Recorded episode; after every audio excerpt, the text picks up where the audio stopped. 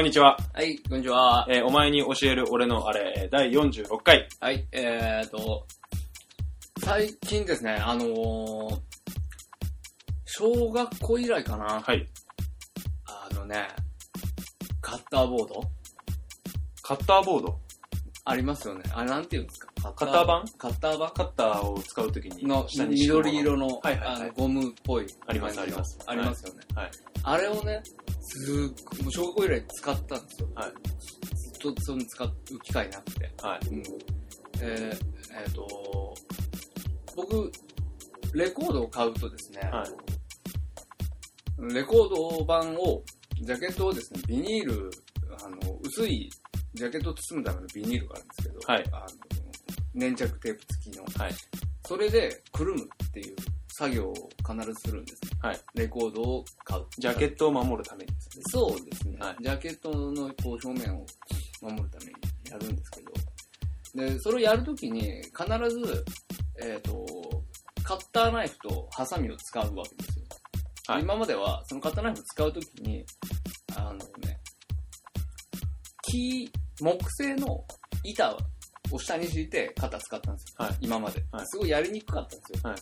はいで、やりにくいけども、まあ今まである、その、あるものでやってた。はい。で、この間ふと、カッあのカッター板を使ったら、作業がもしかしたらやりやすくなったりするのかなと思って。またもうイメージもできないぐらいだったから、カッター板の能力をね、どうだろうなと思いながら、買って使ってみたんですよ。半端ない。カッター板、半端ない。カッター版、ナーメテーター。あ だから、パクんなって。はい大きい番組やね。大きいからいいかなと思って。あ、ダメダメダメ。大きいからダメ。小さくてもダメ。カッター版舐めてた。だからね、あ、言い方。言い方変えてもダメ。はい。うん。そう、あのね、カッター版ナーメテーターあるんですよ。本当に。すーげー使いやすくて。すーげー、ええ？そうやな。使いやすいな。すーごい、カッターの刃をね、こう生き生きと動かせるようになるんですよ。もうね、これはすごいぞと思って、すっごい感動しました。えー、そんな旬です。はい。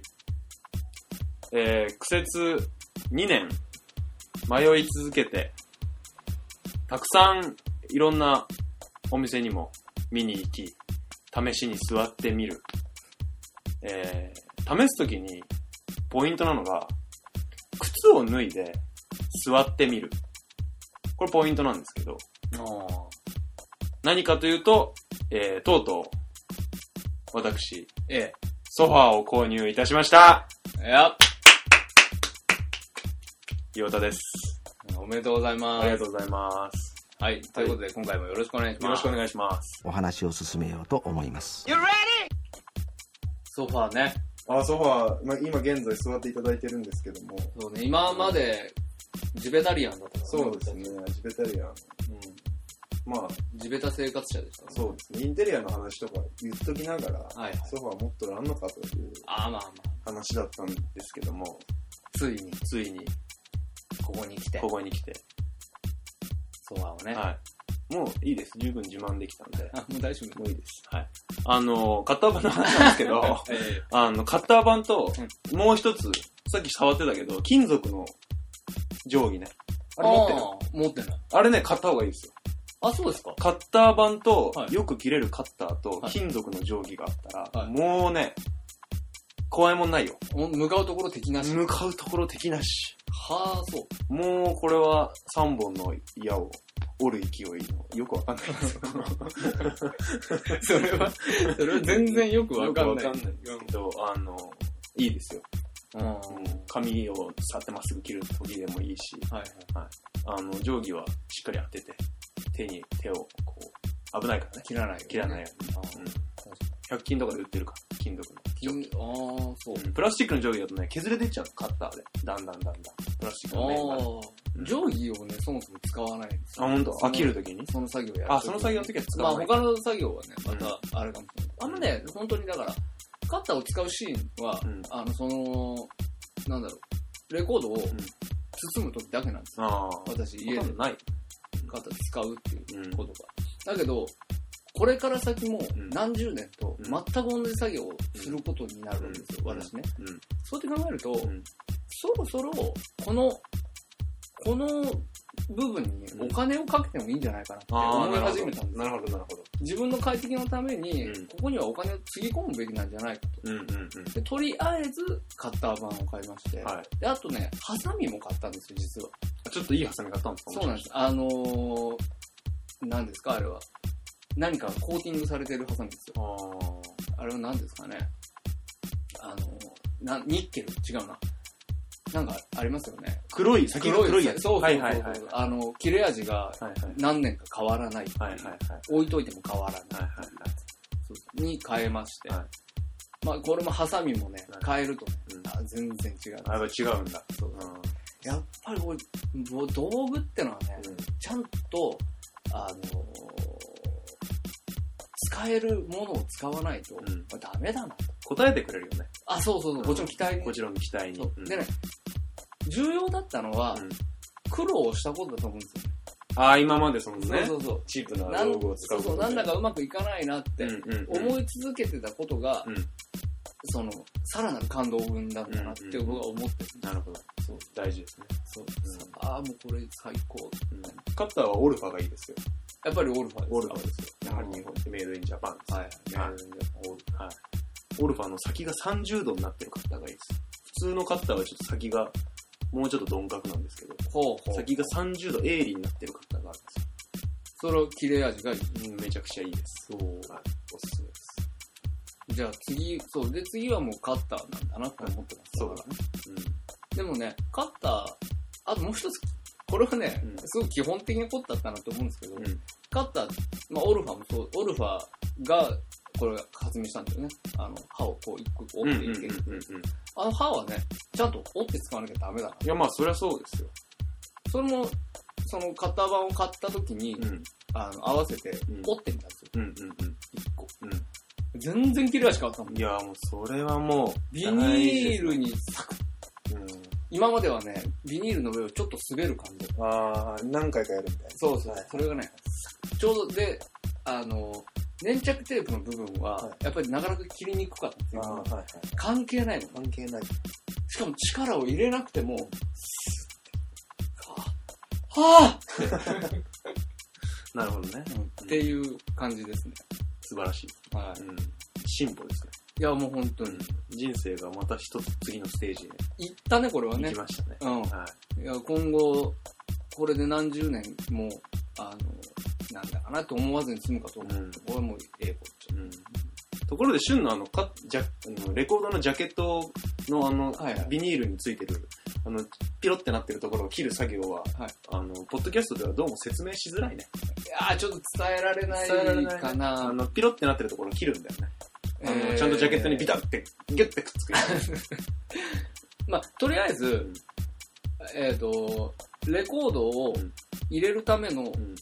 乗り付きの袋、まずこれがわかるかどうかですよね。うんうんうん。わじゃあ分かりましたという前提で次話しますよ。うんしたら、その乗り付きのジャケット、普通は、うんそれ乗り付きのジャケットは、うん開けたり閉めたりするんですよ。乗り所にくっつけといて閉めといて、うん。聞くときはそれをペリッと剥がして、うんそこからジジャケット出。して、えーレコード版を出すとか、まあ、もしくは、あの、ジャケットのこの入り口のところに、その、ペリの入り口ですね。うんあの、を向けといて、ペリってやってレコード版を出す。とかっていう風に使うんですよ、ほとんどの人私はですね、はいちょっと違うんですね。はいそのペリって一回一回やって出すっていう作業をしたくな、したくないけど、うん。ジャケットを守りたい。はいはいはい。わがまま、そうです。わがままボーイ。わがままボーイです。はい。はい。で、そのわがままを解消するためにですね、はいあの、ふレコードジャケットの入り口じゃない方に、これ伝わるかな、レコードジャケットの入り口じゃなくて、はいジャケットの上側はいに、その、ペリってやる海苔の口が来るように、あ、上にしてんの？下じゃないの？上か。あ、すいません、下です。下だよ間違えた。うん。下に来るように、要はジャケットの裏側の下の部分にペリが来るような向きでスッて入れるんだよ。まず、まず入れます。うんうんうん。でそう入れるときに、うんえー、まず、その、あのビニール袋のはい両端にはい余裕がある、はいあの。余白がある状態で、はい要はビニールのど真ん中にジャケットをスポンとはめる形で入れてはい、キュンキュンに、これ難しいペリのところをグーってしながらこう、ピタって止めるんだよね。そうそうすると、まずジャケットが、うんあの、その、あの、ビニールの中でうん、キュン、上下にピタッとなるまずまずはまずは上下に。上下位置。が合う。うんうん。で、それを今度は、蓋を閉めた状態で、はいえー、口側の2辺、ジ2ャケットの点ですね。、ジャケットの口側ですか？そう口側の、えー、2点、ビニールの2点角の2点。を持って、はいえー、それを持った状態で、振ります。その、ジャケットがその下に来るようにね。そう。ビニールの中でね。ビニールの中で、うんその、レコードそのもの、レコードジャケットが寄るように振ります。ちなみに今、あれ、そのジャケットの中にレコード入ってない状態であ、そう、入ってないです。入ってない入ってない状態で振ります。振ります。そうすると、よ、寄って、今度は、えっ、と、持ってレコードのジャケット、そう、うん持ってた側の余白が多くなって、はい逆側の余白は完全になくなりはいます。。ピタッて二つとくっつく。うんこれで、えっ、と、3辺が完全に、あの、ビニールの中に収まった形になります。かなりキュンキュンにね。はいうんで、その状態で、最後、今持ってた、その、ジャケットの口の、口側の方。そうそう、うんを結んだ辺をですね、辺のその余白部分を、うん今言ってたカッターでうんスパンと切るわけビニールをカットする。そう。うん。そうするとですね、もうお分かりですね。ジャケットの口側は開いてる状態で、でもビニールに包まれている。綺麗にね。そう。うんっていう状態がまずできます。はいで、次に、はいえー、ジャケットを裏返して、はいそのさっき言ってた、こう、ピタッて貼った部分。蓋の、糊がついてる蓋の部分の、糊でくっついて、なんて言ったらいい糊でくっついてるんだけど、そのさらにちょっと余った部分がピロピロってなってるんですね。そうそう、ピロピロってなってるんですよ。これピロピロってなったまんまだと、うんえーレコードをいっぱいこうしまっていくとですね、レコード箱に。そうそう。しまっていくと、そのピロピロっていうなった部分から剥がれちゃったりするんですよピ。ロピロってなった部分が折れたりとかね。そうそうそうレコードにくっついて。うん。とかするので、うんこのピロピロっていうなってる部分をうん、ハサミで、うんえー、糊ギリギリの位置で、はいえーカットします。はい。そうすることによって、はいビニールで完全に包まれて何も余白も、えー余分な部分もない、はいえージャケットを包んだビニール。はいビニールに包まれたジャケット、レコードジャケットが完成するわけです。はい。で、ここに出しておいたはいレコード版と、はいえーそれから国内版ですと、あのーライナーノーツが、はいえー紙1枚で、はい大判の紙1枚でついてるんですけど、はいそれを入れます。はい入れると今度は、そのレコードジャケットが少し膨らみますね。そうですね。膨らんだことで、なんと、完全にそのビニールとジャケットが密着するわけですよ。そうですね。これは伝わったかな？伝わんねえかな、これ。まあいいか。まあそうですね。これが、あの、春式のビニール。はい。はい。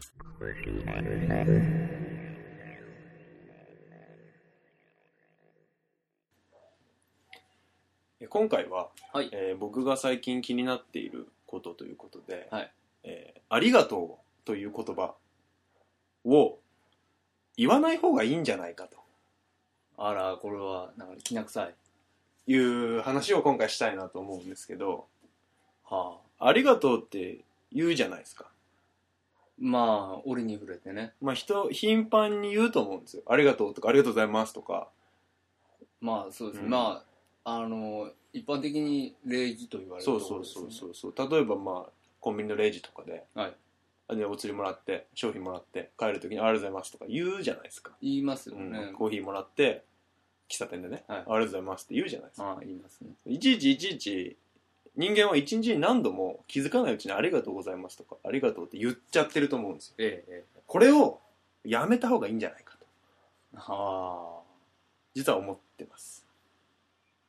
これもう今現段階では、はい。はぁ そうかな？そうなってるかな。っていうところに、まあ、うん。なってると思いますよ。やっぱり、うん。な何を、何をっていう。うん。っていうのもそのありがとうっていうことをそのいつでもどこでもこう言っちゃうのって実は感謝してるっていうよりかはあなんかこう物事を円滑に進めようとしするこう潤滑油的なええ、えいろんな対人関係でなるべく潤滑円滑に進めようとするえ。はい。その潤滑油的な意味でありがとうございますって言ってるんじゃないか、はあ、うん、っはいはい。ていうことはそれは割と適当にもしかして裏を返せば、はい適当に僕たちは生きているんじゃないかああ、なるほどな、ね。適当にありがとうって言っときゃいいんじゃないのっていう。はあ、はあはそういう気持ちが実は生まれてきてるんじゃないかなっていうふうに最近思うわけですよ、あ、ああまあうん。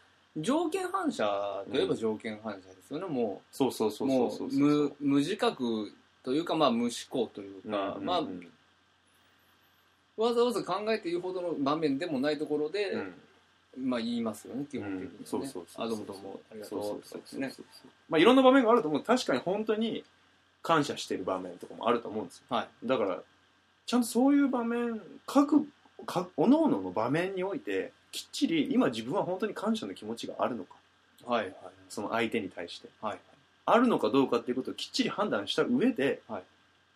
することだと思うんですよね。ありがとう。って言うか言わないか。ちゃんと判断した方がいいと思うあ、はあ、はじゃないと適当にダラダラ生きてるだけなんじゃないかなって思うと。思う。最近思って最近思っている、ああ、うん、ありがとう。ね。そうそうそうそう。そう、要するに、ん。言葉のうん。精度を上げるってことなんですか？その、言葉うの、んうん。その、ありがとうっていう、その感謝の精度をうん。上げるっていう話。そうそうそうそう。だと思う。でも相手にとってはなんかなんていうのかな。相手にとってっていうかむしろ自分のこれは多分かなり自分本位なはい。話なんですけど、はい。その、うん、精度を上げるというか自分を高めるというか、はいはいはい。ちょっと気持ち悪いなんですけど。自分を高める。ありがとうって言わないことによって、うん。ただその分やっぱり本当に言う場面ではしっかりと気持ちを込めて言うべきだと思うんですよね、うん、なるほ言い慣れすぎてないかなっていう、ど。はあはあ。うん。ことだと思うんですよね。まあでもやっぱり、なんて言うんですか、その、ありがとうっていうことで、うん。さっき言ったみたいに、うん場は円滑になるじゃないですか。そうそうそうそうそうそれ良くない。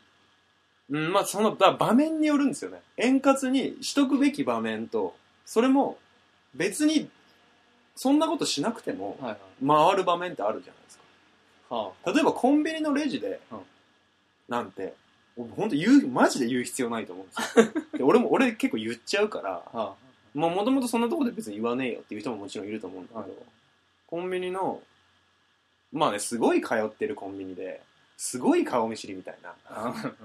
であちょっとこれ余ったんでコーヒーつけてきますよみたいなそういうなんかねそんなコーヒー、こそんなコンビニねえだろ。わかんないけど、そういうプラスアルファがあった場合には、はいああありがとうっていうのはありかなと思うんですけど、なんなんていうかなこっちは対価を払ってるしうん向こう、はお給料をもらって仕事をしていて、はいはい。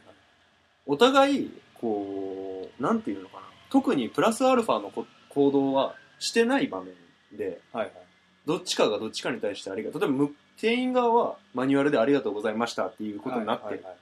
まあ、それはもちろんそれでいいんだけど、それに対してこっちがありがとうっていうことを、まあ、言う必要はないのかなと。なるほでそれを言わないことでなんかこうなんていうかなそのさっきの旬の言葉を借りるとありがとうの精度が上がってくる、ど。うん。うん、っていうことは長い目で見ると人生の長い目で見た時に、はいまあ、自分の成長につながるんじゃないかなっていううん。なるほことをね、まあ考えておりまして、ただなんとなく、はい。俺が思うのは、うん。その要はお金とサービスの話ではい。言うと、はい。まあ確かにうん。コンビニの人たちは、うん。まあコンビニだけじゃなくて、うん。確かに全てのサービス業、えーの人たちは、マニュアルの中に、うん。多分ありがとうございましたが、入ってる。のは確かにそうなんだけうん。ど、だけどちょっと思うのは、うん。俺たちがお金を払ってうん。買っているもうん。のの中に、うん。ありがとうは含まれないと俺は思うんだよね。本当は。ああはいはいはい。わかる。はい俺らがお金を払って買ったものっうんていうのはうん。物だから、で彼らはそれをうん売って、うん。レジを売ってうん。包装して手渡した。っていうことうん。が10日であって。その次にある「ありがとう」って一言は、うん。サービス。そのお金で俺たちが買ったもの以外のサービスうん。なんじゃないかなっていう気も俺はその陽太がその話をするっていう,、うんうんうん。こういう話をするっていうことで考え言われて考えてなるほどね。ちょっと思ったりはしたんだなるけど,、ほどね。まあ、ただ、うん。その条件反射的うにん。みんなありがとうを言うのをうん。言うっていうのも、うん。まあ確かによく考えれば考えもんだなとは思うんだけど、うんそうそうそう、まあ、ううんまくこう、自分でねそうどういう場面で言うかなっていうのを、まあ、考えていろいろ生活してみるとうんやっぱりその特に多いのはやっぱなんかレジとか、はいうんまあ、病院の受付とか。はいとにととにかくそこの、まあ、サービス業ってくるめていいのかわかんないけど、うんうんまあ、とにかくお金のやり取りがあ含まれるはいはい。こうところでね結構多いなと思って、うんまあそういうところでの、まあ、無駄打ちっていうとあれだけど、うんそういうのがなんかまあちょっと考えてみようかなというのがまあ本日お題話ですねというはい。ことですね。はい。はい。お話を進めようと思います。まあ、どんな時にはい。ありがとうって言ってるまあ無駄打ちか無駄打ちじゃないかっていうのはまあ一旦置いといて、はいはい。どんな時に言ってるかなっていうことを考えた時にやっぱ一番多いのはコンビニとかスーパーのはい。レジとか、まあ、そういうお金の受け渡しがあってしかもその相手との関係が割と刹那的なうんはいはいはい。時時はい。にもう去り際とかに「あありがとう」とかはい「ありがとうございます」とか言うっていう場面が特に僕個人としては多くて、はい。うん、なんか今まで全然意識してなかったんだけどだからそれはだからやめてみようかなと思って。うん。やめてるんですよ最近。あ言ってないんだすでに。言ってない。がでもたまにね忘れて言っちゃう時あるんだけど。あ言っちゃったって思うんだけどはいはいあの無理やり言わないようにうんうん。してみたりしてるんだけど、ん。でもそれによってもう分かんない。相手がなるべくこうでだだかといって部長面をせずに、うん。なんとか別に何とも思ってない感じでうんうんそこを出ようと思ってるんだけど、うんはいはいはい。相手にもしかしたら不快な気持ちを与えてしまってるかもしれないけど、でも今のところ自分が考える上ではそれによって何かこう不利益みたいなものは生じてないと思うし、えっと言わないことによって。相手にも？そう相手にも生じてないと思うけど、うん。ちょっと分かんないけどねそれは、うん。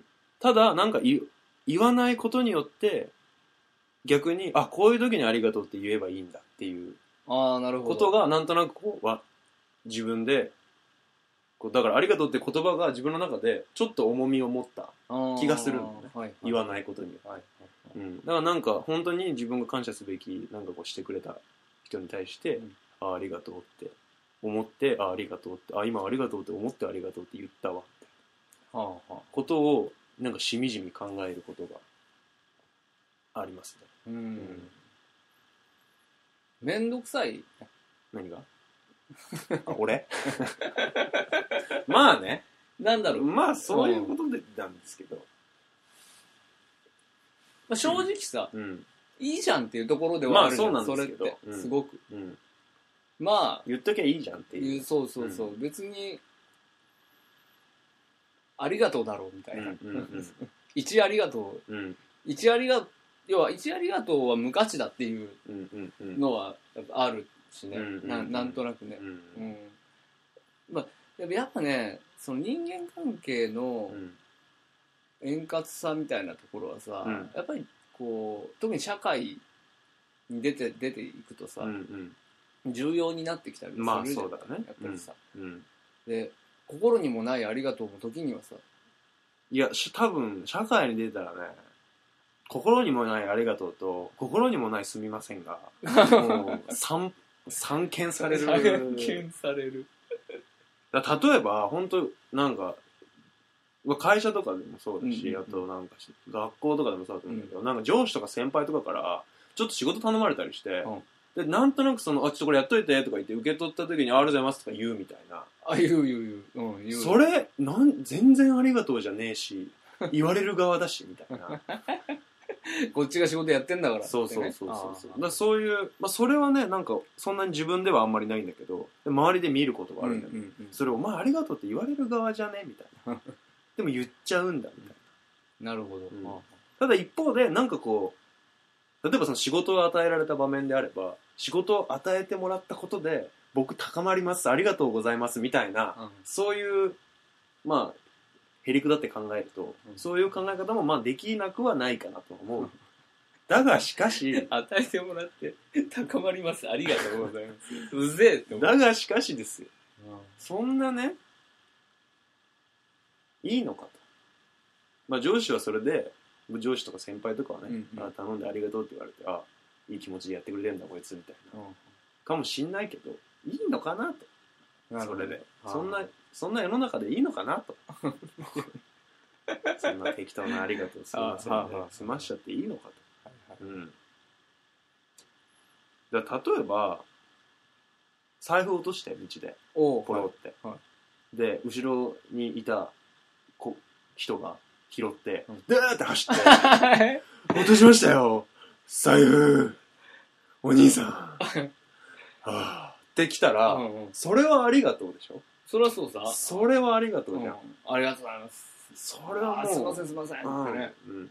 貸してきてくれたし拾ってくれたし、うんうんうんっていう、そうね。うん。うん。そういう時はありがとうと思うんですよ。はいはい。でそういう時にその貯めたありがとうをあ、なるほど。使うっていう。あそのコンビニなので言わずに貯金してきたありがとうを。そこで使うみたいな感覚が実際生まれてて俺の中に。なるほどね。あここだみたい今な今日のありがとうみたいの。な なんかさ、うなんかわかんないけどテレビとかさ、うん。なんかわかんないけど1日3回ありがとうって言うみたいなさ。あなんかまあ、なんかあるんじゃん。そういうのあんじゃん、うん。なんか1日1前違うわ。ちょっと関係ない話しました、まあまあ、一、なんか、まあ、すべての物事に感謝的なねそうそうそうそう、ニュアンスね。うん、ななんかそのありがとうって言葉を大事にしようっていううん。ことは、なんかそういう1日3回ありがとうって言いましょうみたいな、うん。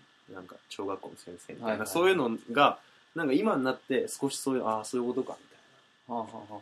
いや、だけど、うん。あれだよ、ありがとうの無駄打ちを助長してるのは、たいな、うん、一日3回ありがとうって言いましょうだと俺は思う。ああ逆にねうん。ああなるほど。あれとにかくどっかで言わなきゃみたいな。うん、要は、何子供にさ、うん。はい、ありがとうっていいなって言ってありがとうって言わせるじゃん。ん。まあ、それはある種の教育なんだけど、うんでも、いや、その、もしそのことを、うん。ああいう、その、切な的な場面で、うん。ありがとうっていうことを無駄打ちだってカウントするのであれば、やっぱりそれを助長してるのは、うん。1日3回のありがとうだよああなるほどね、うん。まあ、確かにそういう見方もあね。かなって俺はうん思うけどね。るな、うんだから、それ、それのうん逆にある考えなんじゃないのかなっていう気はするねう。んその、言わないっていう。ああなる要ほど、ね、は言わないんだから。うん言わないことでうん一つのありがとうの精度が上がるってうんうんいう話でしょ。うんうんそうそうそううんありがとうって3回どこでありがとうっていうか考えるっていう考え方もあるなと1日3回っていうのをね。うん。逆逆に3回に限って 3回以上じゃなくて。それでもさ、本当にありがとうって言いたい場面4回来た場合の、うん。それやばい。うん。うん。孫つき方すごいよ。うん。言いたいのに。言えない。感謝してます。トリッキーな作戦に出るみたいな。なんか。まあそういう場面を考えようよっていう意味では、なんかそういう、3回ぐらいはあるんじゃないのっていうことかなと思って。1日3回ぐらい人にかん本当に感謝する場面ってあるんじゃんみたいはいはい。な。かなっていう。もともとありがとうっていう言葉について考えると、はい。なんかありがたいっていう、はい。うん。あるって、あるっていう書いて、はい。難しいって書いてありがたいっていう言葉から生まれたみたいなんですけど、はい。自分の希望が叶うっていうことはなかなかないよねっていう。うん。それはなかなかありがたいことだなってなかなかあるものではないなっていう、うんうんうんそういう気持ちがありがたいっていうことになって、まあ、それを叶えてくれた人にありがとうって、あまあ、伝えるっていうのがまあ本来のねなるほど。意味なみたいなんですよ。はいはい。こうどういうどういう成り立ちかっていう。あだからまあ恩恵を受けたこととか、はい。与えたこととか、まあはい。そういう恩恵に対してあー感謝を、まあ、表す言葉なので、うんうんうん。うん、まあもうちょっと大事に使ってもいいのかなっていう。なるほどね。うん、そう恩恵を受けたっていうことがなかなか考えに恩恵を受けたかっていうと、うん。コンビニのレジで果たして恩恵を受けたかっていうと、なんなんかどうかなっていう。だからまあそういうことは恩恵を受けたかなって考えにくい場面でありがとうございますっていうことが、はいはまあ、まあなといなるほどことでありますもしかしたら、と。うん。あのー商業的ありがとうは、うん。ありがとうにカウントうんしないっていう、うん。要はそのちょっとわ別物として考える方が、うん。すこう考えやすいかもしれないね。ね。うん。もしかしたら。そうだね。要はそのむ向こうから出てきたその商業的うん。商商利用でのありがとうっていうのは、なんかあくまでも、うん。そのサンキューマネーっていう、うんうんうん。そうそう、そういうことなんですよね。サンキューマネーっていう挨拶に対して、うんこっちが、あありがとうっていうのは確かに変なのうん。かもしれないね。うん。要は多分商人の感覚じゃん、うんうん。きっと。うんその、商売してう、ん。お金払ってくれた人に、うんあありがとうございますっていうのは、商人の感覚ですね。ね。っていうことは、うん。それにお返しするようにありがとうを言うのは変。そうそうそ挨拶。向こうは、う。うん。お金をもらった挨拶をし、すごい焼き芋入ってるけど、ずーっと入ってたけど。完全に、うん。もうちょっとね、暑いから窓開けて収録してるんですよね。少々お待ちください。お話を進めようと思いますはい、ちょっとね、あの焼き芋屋がいけなくなったんで。いなくなったんで、続きをまた続きを。あの、そもそも、やっぱありがとうって言わないって考えた、言わ、言うのやめようって考えたのは、うんうんやっぱ僕がありがとうって頻連発する人間だからなんあですよ。りがとうって連発する。うんは連発する人間だなって思うんですよ、自分で。あ。うんうん、でもそれはなん、なんで連発するのかなって考えたときに、うんうんやっぱり、こう、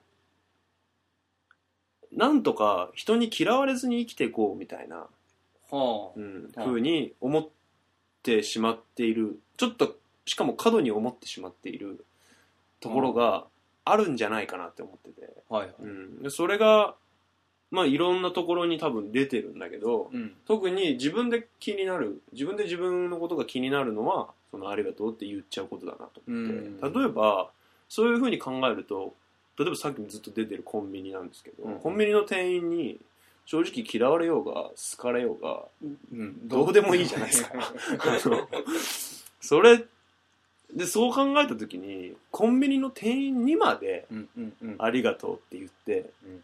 そのなんていうんですか？八方美人的なものを、はいはい。振りまくのはちょっと過剰なのかなというか、はい。自分のことを考えた時にすごいなんか今自制的な話してて恥ずかしいんですけど こんな公で恥ずかしいんですけどそうだね。ううんんうん。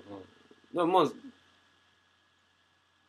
だからこうでもありがとうって言わないかったぐらいで、うんうん。実はでも嫌われたりとかしないだろうなっていうはいはい。人からね、うんうんじゃないかなっていう仮説のもと今こういうことをしていて、なるほどね。うんで、もっと先のことを考えると、もうありがとうって言うとか言わないとか、そういうことじゃなくて、もっと大事なことがあるだろうなと。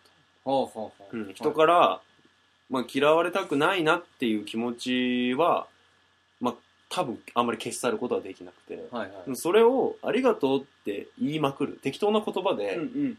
うま物事を円滑に進めるっていうことじゃない方法で、うん。人から嫌われない人から好かれる。うんうんっていうことに持っていく力をつけていくべきなんじゃないか。うん。なるほど。で、うん、それは何かこうねわかんないけど例えば自分が何か人と関わることがあった時にその人に対してこうなんとなく言葉でペコペコするんじゃなくて、うんうんうん。何かしらこうその人に対して自分の力とか、うん。そういうものをこう見せ見せたりとか、うん。提供したりすることによって相手に何かこうメリットとかうん。こう恩恵とか与えることができてそれがなんか人間関係につながっていくみたいな、うん。いうことの方がもう大事なんじゃないかなとなるほど。まあその子の方の方が大事っていうのは多分大事だよねきっうん。あのー要すると。に、うん。あれですよね。そ俺もそうだけど、うん。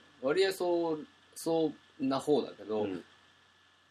物事をうん。円滑に進めたがりなんだよね。ああそうだね。まあ、それは嫌わわれたくないっていう、あのことが起因してる、まあ、全ての要因ではないかもしれないけど、一つの要因としてそれもあるだろうし、なんとなくうまく転がっていった方うがん。いいなっていう意識があって、でそこに向かうよううにんしていてう、ん。でそれがすごい端的に現れるのが、うん。例えば「ありがとう」だっていうことそうだね。だったりするってことだよね。確かにね、うん。その要はこのこの一言言っとけば、うん。とりあえずここは収まるみたいな。そうそうそうそうそう。そういうことだよね。うん、その考え方？うんがじ自分に多分結構あって。はいはい。すごい。あのそれってあれだよね。すぐ謝るも一緒だよね。そうそうそうそうそうそうそう、もう一緒一緒一緒一緒。とりあえずすいませんって言うみたいな。言うみたいな。あのとりあえずこの場は一回謝ってから始めようみたいな、そうそうそうそうその今ごちゃってなりかけてるのが、うん。多分俺が一言言わないと、うんバキンってなるからこのごちゃんのところでとりあえず一回シュインって戻したいみたいな、そのためにとりあえずう、ん。あ、ちょっと大変申し訳ないんですけど、みたいな。入り？はいはいはい本当にそこが申し訳ないのか、うんまあ確かにそこが本当に申し訳ないことであれば、うん、言わない。言わなきゃいけないし、うん本当に恩恵を受けてればありがとうございうんます。うんうんこの間ありがとうございましたって言うべきだし。はいはい。だけど、なんかこうね、うんその社会人的マナーみたいなものもあるとは思うんだけどうんうんうん。も、まあでも、うん。そのまあそれ対うんなんだろう顧客とかさ、うんうんうん。なんか取引先とかうんうんうんだけじゃなくて、うんもっと小さいうん。その近しい輪の中でもさ、うんうんうん。しがちじゃない、なんかそういうのって、んんうん。でもすごいわそれはわかる、うん。俺もそれはやめたいなって、うん。そういうその円滑に進めようとするキャラみたいなのをそうそうそう。俺もそれはなんかなって思いながら円滑に進めようとしちゃそうなんっていう風なんだけうん。ど、うん。だからそれの要はあれね、まず第一歩として、コンビニとかそういうところでありがとうを言わないそうそうそう、っていうそういうことだねです。そういうことです。はいうはい。まくいってくれました。はいはい。はい。なるほどなるほど、うん。なんかなんようやくねこう、腑に落ちて見えてきたね。本当ですか。うんうん。なるほどなるでまあ、親しき中にもっていうね、まあうん一方でそういう言葉もあるほどはいはいから、まあ一概にガンとしてろっていう、ガンとムスとしてろってわけではないけど、そうだね。なんかその、例えば自分の経験で考えたときに、中学校とか高校の頃の先生とか、はい。あと、まあ、先輩とか、うん。で、なんとなく自分が憧れを持ってたはい。自分の目上の人たちって、やっぱりありがとうって頻発してたかなって思うと、なんかしてないんだよね。ああ。りがとうとかごめんなさいとかすいませんとか、そういう言葉を頻発してたかっていうとそうじゃなくて、でもなん、でも別に人に嫌われるわけでもあないし、すごい人から好かれてて、うん。そういう経験がなんとなくあるから、やっぱそういう風な人に近づくためには、うん。っていう思いもやっぱある。うんうん。確かにその本当になんだろう結構すごいしっかりした話になっちゃうけどね、うんうん。今回ね、うん。あの人俺たちはさ、うん。こう変わ変わっていくのってすごく難しいというか、うんうんうん。ただただ生活をしている中では、うん。なかなか変化って訪れないし、うんうん。変化ってしづらくて、はい。やっぱり何かこう例えば大きなことがうん。事件なり、うん。何かしらのことが人生の中で起こったりしない限り、うん。大きく考え方を変えたりとか、うん。性格的なものが変わったりとかって、うん。うんうんやっぱりあんまりないんだよないね。ねうんきっと。でないっていうことは、うん。つまりもしそれ円滑に進めようっていう考え方を持っているのであれば、うん。結局それをずっと自分の特性として、うんうんうん。能力として使いながら、うん。どんどんどんどん過ぎていってしまうっていうのが、うん。まあなんだろう考えられる、うんうん。その何もしずにそのままいけば考えられる。その先これからの自分っていう話になるかなと思うんだけど、うん。無理やりうん。その、何かをしてやらないと、うん。自分に対して無理やり負荷をかけないと、うん。変化をすることって確かに難しい、うん。だからその癖で「ありがとうごめんなさいすいませんうんを癖で言う人間っていうのは、うん。さある種の八方美人の人間ほとんどそうだと思うんだけど、うんうんうん。癖になっててうん。もう体なんだろう。染み込みすぎちゃってて、うんうんあの歩くとか、うん。食べるとか、うんうん。と同じレベルで、うん。そういうあの円滑ワードをそうそうそう吐けるっていう。呼吸するようにありがとうと言うみたいな。そうそうっていうところがやっぱあるから、まあでもまあそそれで世の中の大半が回ってるっていうことも事実事実だし、うん。それは分かってるんだけど、うん。だからまあそういうねいろんな場面でありがとうごめんなさいっていうことはうん当然だという。まずは当然だと。うん。まずはそれは認めた上で、はいはい。もうちょっと先の話をした時に、もうちょっと人生長い目で見た時に、はいはい。こうそういうことに対してきちっと自分で判断する人間、うんうんうん。であった方がいいよなと、うんうんなん。となんとなくね、うんううん。ん多分それを言う言わないっていうこと、うん例えば何か起こった、うん。今謝るうん方がうん楽、うんうんうん。っていう時にうん言わないとん。こじれるし、うん。嫌われたりとかするかもしれないうんっていうことがあるうんやんうんうん。でもそれをうん。こう自分の中うにん。一回持ち帰れるだけのうん。度量が欲しいみたいなそれはあることだったりするのかな、うん。なんかあの言った方が楽だけど、うん。今言わない。そうそう場面だこれは。しかも主にその円滑に進めようとしてありがとうごめんなさいって言おうとする場面って、うん。実はそこで嫌われるか嫌われないかっていうよりも実は別のところにもっと大事なことがあることが多いんだよね、うんうん。そこでごめんなさいって言っとこうみたいな、うん。じゃなくてもっと実は大事なことがあって、は例えばなんか取引先でミスをしましたと。はいで会社に帰ってきました、うん。で上司に報告しました。うん。怒られました、ごめんなさいっていうよりもその取引先でミスで迷惑かけてる大事なことがあるじゃん。はい。でそれをまずは速攻で解決する方がうん。上司に謝るより先に速攻で解決する方が本当は大事で。はいでもそれをする速攻で解決してやる方がいやもちろん社会人常識ほうれん草をしなさいみたいなのはもちろんあるけうんうん。ど、もっと大事なことが多分あって、はいはいうんっていうことを判断するべきだろうなと。うんうん。そうな。うん、まあでもなんか。さそこで謝っとけみたいなのももちろん大事なこともあるんだろうけどね。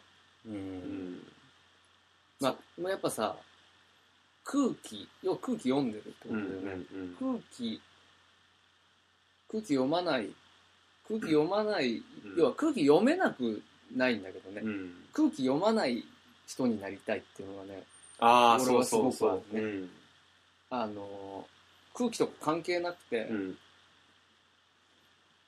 うん生きていくみたいなそのはうんすごい憧れながら、う。うん。超空気読むけど空気読みがちだからね。僕たちはどっちかっていうと。そうそうそうそう、うんあのすごいこう状況判断能力に長けてるからね、うん、そうそうそうそう、うん。すぐ適応するからね。そうそう。だからあ今こうでこういう感じねっていうのはもうすぐ分かっ、うん分かっうんうん。本当に分かってるかどうか分かんないけど、うん。分かった気になっちゃう、ね分かった気になって勝手になんかしたりする。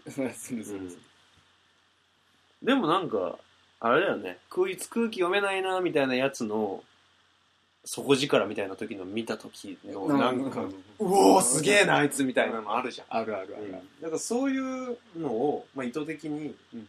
そういう力を得るための修行です。なるほどね。の第一歩。ない、うん。まあ時にねうん。あのー空気とかも本当関係なく、うん。嫌われるとか本当関係なく、ん。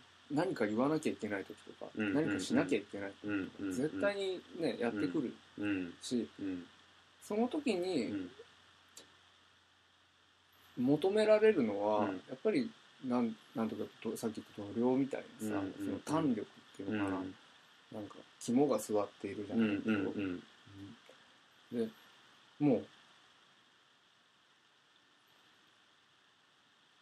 でもなんかこれを言ってうん。それで嫌われるならもうしょうがないじゃんともちょっと違う気がするんだよね、うん俺それって、うんうんそれは違うね。うん。その場を、うん。それを使わずに収めるだけのうん。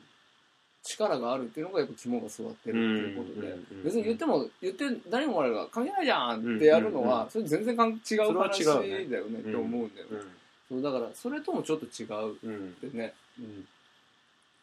なあっていう、そういう言葉を使わなくても相手を不快にさせないうんうんうん。ことが多分できると思はいはい、う、うん、だったらその別の方法の方がいいんじゃないかなうん、ということで。なるほど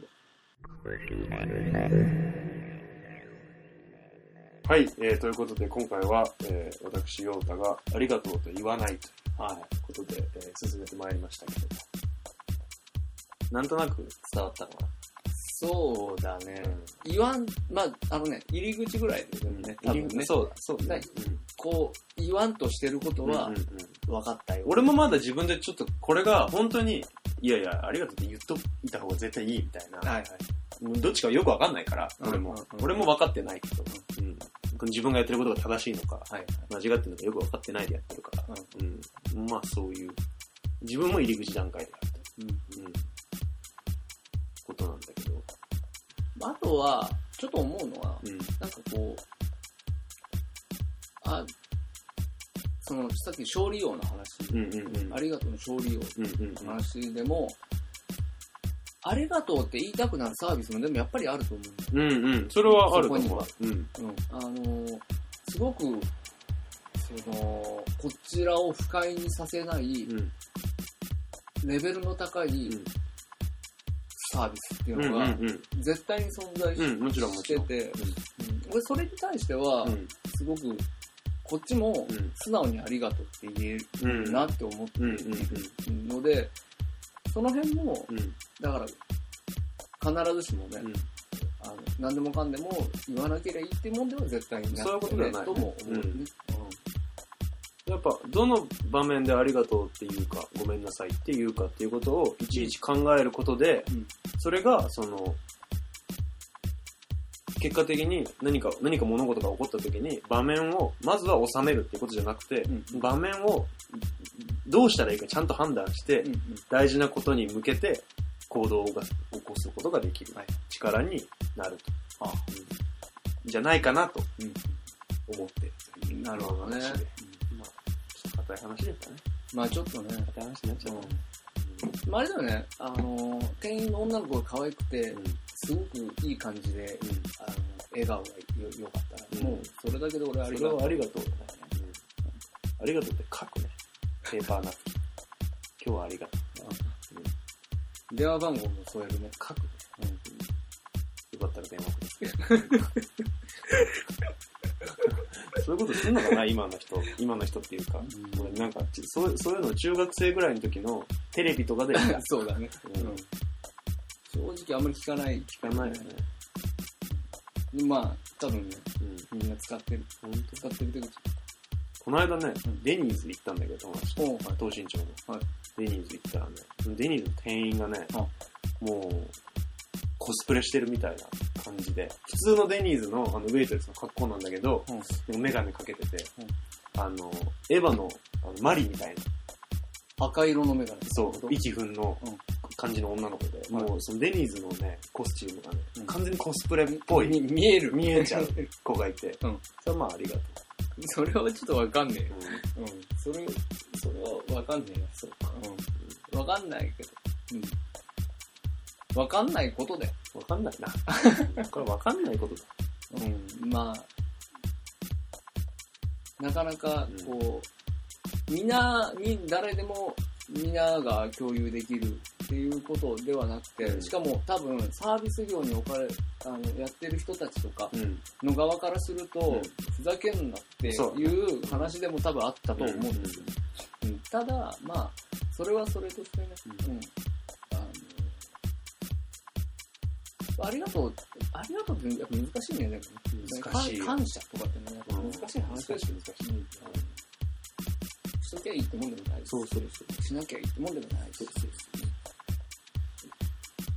無自覚にね、うん。感謝をいただくってこともまたね、おかしな話だよそうなんですよ。うん。感謝されるだけのことをして感謝をされるっていうのは、ねあるべき姿。そうそうそうありがとう。はい。ありがとうのあるべき姿。なんだそれ。キモ気持ち悪いよ。そんなポッドキャスト聞きたくないよ。やべチンコチンコチンコチンコ。だいぶバランスが、はいこれバランス取れてるかなってこれプラマイゼロということで。はい。えー、じゃあ、えーメールアドレスが、お前に教える俺のあれ、アットマーク、gmail.com。えー、ツイッター ID が、おまにえる、o-m-a-n-i-e-r-u。えー、こちら、えーリプライいただくか、ハッシュタグ、ハッシュおまにえるつけてつぶやいてください。えー、あと、Facebook ページ、お前に教える俺のあれ、もしよかったらいいねしてください。あと、ブログも新しくなって、もうしばらく経つけど、はいえーなんか、コメントなど、そういただけたら。ブログの方にもいいねボタンとかあるんで、あります。まあ、もろもろ何かしら反応いただければと思います。まあ、そんなとこですかね。そうですね。あ、あの、ハッシュタグで、はいあの、カツオがですね、はいあ、カツオっていう名前になりました。あ、勝手にオーディオコメンタリーがね。はい、略してカツオと呼ぶことになりまして、はい。このカツオですね、はが、もっとこう、流行った方がいい、ああ、そうだね。ありましたね。ああの、嬉しいね。普通の評、なん何評論？うん、うん。読んでるよりもうん。全然面白い。ね。嬉しいね。あれがすごく嬉しいです、嬉しい。始めた意味としては。ああいうコメントがね、ついてくると、かなり、かなりテンション上がります、久々のなんかこう。はい。